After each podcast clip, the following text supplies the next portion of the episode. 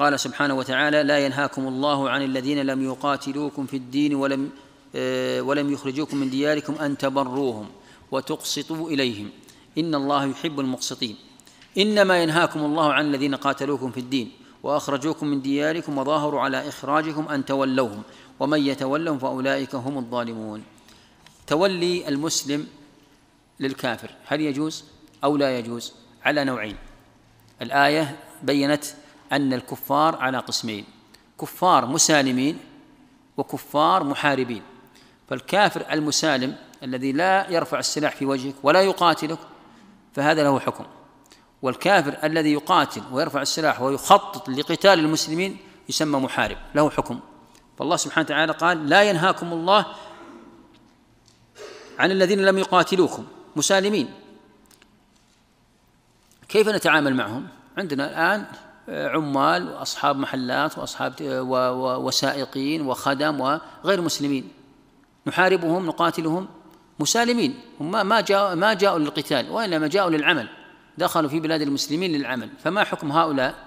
وما حكم من دخل في بلاد المسلمين أو بقي في بلاد لكنه يحارب المسلمين؟ هذا له حكم وهذا له حكم. الحكم الأول المسالم كالخدم والعمال غير المسلمين سواء رجالا أو نساء. ما حكم هؤلاء؟ قال الله عز وجل لا ينهاكم الله عن الذين لم يقاتلكم في الدين ولم يخرجكم من دياركم أن تبروهم وتقسطوا إليهم تحسن إليه وتعدل في حكمك. إذا جاء الراتب تعطيه حقه. ما تبخس حقه. إذا عمل عندك تعطيه. وإذا وجدت أنه محتاج إلى أن يسقى ماء إلى أن ينقذ من من مصيبة أو نحو ذلك يجب لك وإن كان كافرا لأن هذا مسالم. فهذا قال الله عز وجل فيه أن أن تبره وأن تحسن إليه وأن وأن وأن تظهر له محاسن الإسلام وأن تقرب له لأنه قد يدخل في الإسلام بسبب حسن تعاملك معه. فليس معنى أنه كافر أننا أننا نؤذيه وأننا نحاربه لا. أما الشخص قال سبحانه وتعالى في الطائفة الأخرى أو في القسم الآخر وهم المحاربون قال إنما ينهاكم الله عن الذين قاتلوكم في الدين وأخرجوكم من من دياركم وظاهروا على إخراجكم أن تولوهم. لا يجوز أن نتولاهم. لا بإعطائهم يعني أموال ولا بمساعدتهم ولا بالإحسان إليهم لأنهم لا يستحقون أن يحسن إليهم فهم محاربون. فلا يجوز أن نتولاهم بأي وجه من وجوه التولي. قال ومن يتولهم فأولئك هم الظالمون. آه الآية التي بعدها قول الله سبحانه وتعالى يا أيها الذين آمنوا إذا جاءكم المؤمنات مهاجرات. حكم المهاجرات المرأة الكافرة مرأة كافرة ثم دخلت في الإسلام. أصبحت مهاجرة من الكفر من ديار الكفر إلى ديار الإسلام. ما حكمها؟ هل نقبلها أو لا نقبلها؟ هذه الآيات نزلت في صلح الحديبية.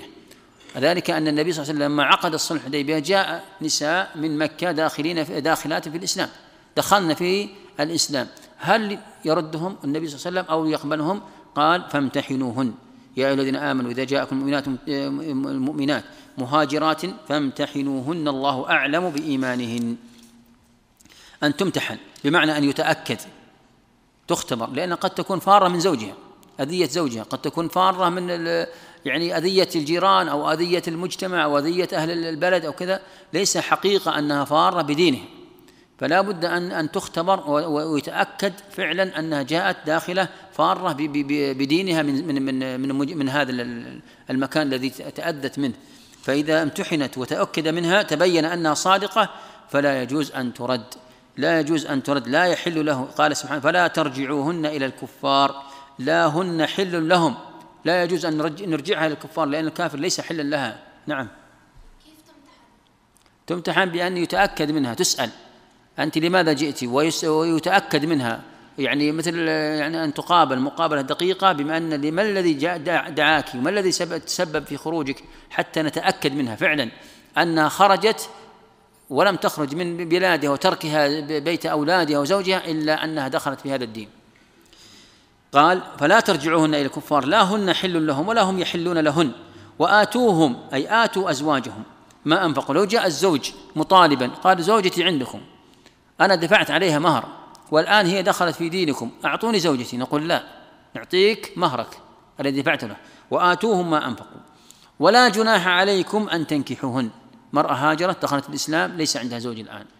فيجوز للرجل المؤمن أن يتزوج بها. قال ولا جناح عليكم أن تنكحوهن متى؟ إذا آتيتموهن أجورهن. تعطيها أجرها و آه، ويجوز لك أن تتزوج بها. ولا تمسكوا بعصم الكوافر. في المقابل الرجل المؤمن لا يجوز له أن تبقى الزوجة عنده وهي كافرة. ولا تمسكوا بعصم الكوافر. أي بالمرأة لا يجوز أن نمسك بعصمة المرأة وهي ما زال وهي على كفر أو أو قد ارتدت وكفرت. فإذا ارتدت أو كفرت فلا يجوز للرجل أن أن يبقى مع هذه الزوجة الكافرة. طيب واسألوا ما أنفقتم وليسألوا ما أنفقوا. أي لكم أن تسألوا تأخذوا حقكم من الإنفاق والمهر. وليسألوا هم أيضا حقهم في المهر نعطيهم حقهم في المهر. ذلكم حكم الله يحكم بينكم والله عليم حكيم. وإن فاتكم شيء من أزواجكم الكفار فعاقبتم. لو أن امرأة امرأة كانت مؤمنة وهي في ديار المسلمين ثم فرت إلى ديار الكفار وهربت وذهبت كيف بيأخذ حقه؟ ما يعطون الكفار. فما كيف يأخذ حقه؟ قال قال الله سبحانه وتعالى هنا له أن أن يأخذ حقه إذا غنمتم منهم. فعاقبتم أي حصل بينكم وبينهم قتال ثم غنمتم منهم أول ما تقسموا من هذه الغنيمة أن تعطوا هذا الرجل الذي ذهبت زوجته أو هؤلاء الرجال الذين ذهبت أزواجهم. قال آه، فعاقبتم فآتوا الذين ذهبت أزواجهم مثل ما أنفقوا واتقوا الله الذي أنتم به آه، مؤمنون.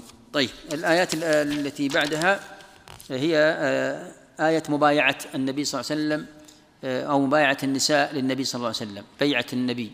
المبايعة هي العقد التأكيد الميثاق.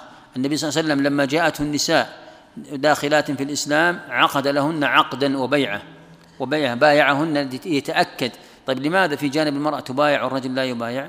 لأن المرأة قد يشك فيها في خروجها في الإسلام وقد يشك أنها فرت بسبب مثلا أنها ستجد في الإسلام يعني غنية عن زوجها وستجد مثلا مالا أو ستجد مكانا يعني آه، يكون آه، آه، خير من من جلوسها مع زوجها فلا بد أن يتأكد منها. قال إذا جاءك المؤمنات يبايعنك على ألا يشركن بالله شيئا ولا هذا تأكيد على هذه الأمور المهمة. الشرك بالله وألا يسرقن السرقة وألا يزنين الزنا هذه كلها من كبائر الذنوب. ولا يقتلن أو قتل الأولاد ولا يهت ولا يأتين ببهتان يفترينه بين أيديهن وأرجلهن. وهو أن تدعي أن لها أولاد أن تدعي أن هذا الولد لها. ولا يعصينك في معروف فبايعهن واستغفر لهن الله. إذا حصلت هذه الأمور منه واعترفن بهذه الأمور هذه البيعة. التي تعقد لهن.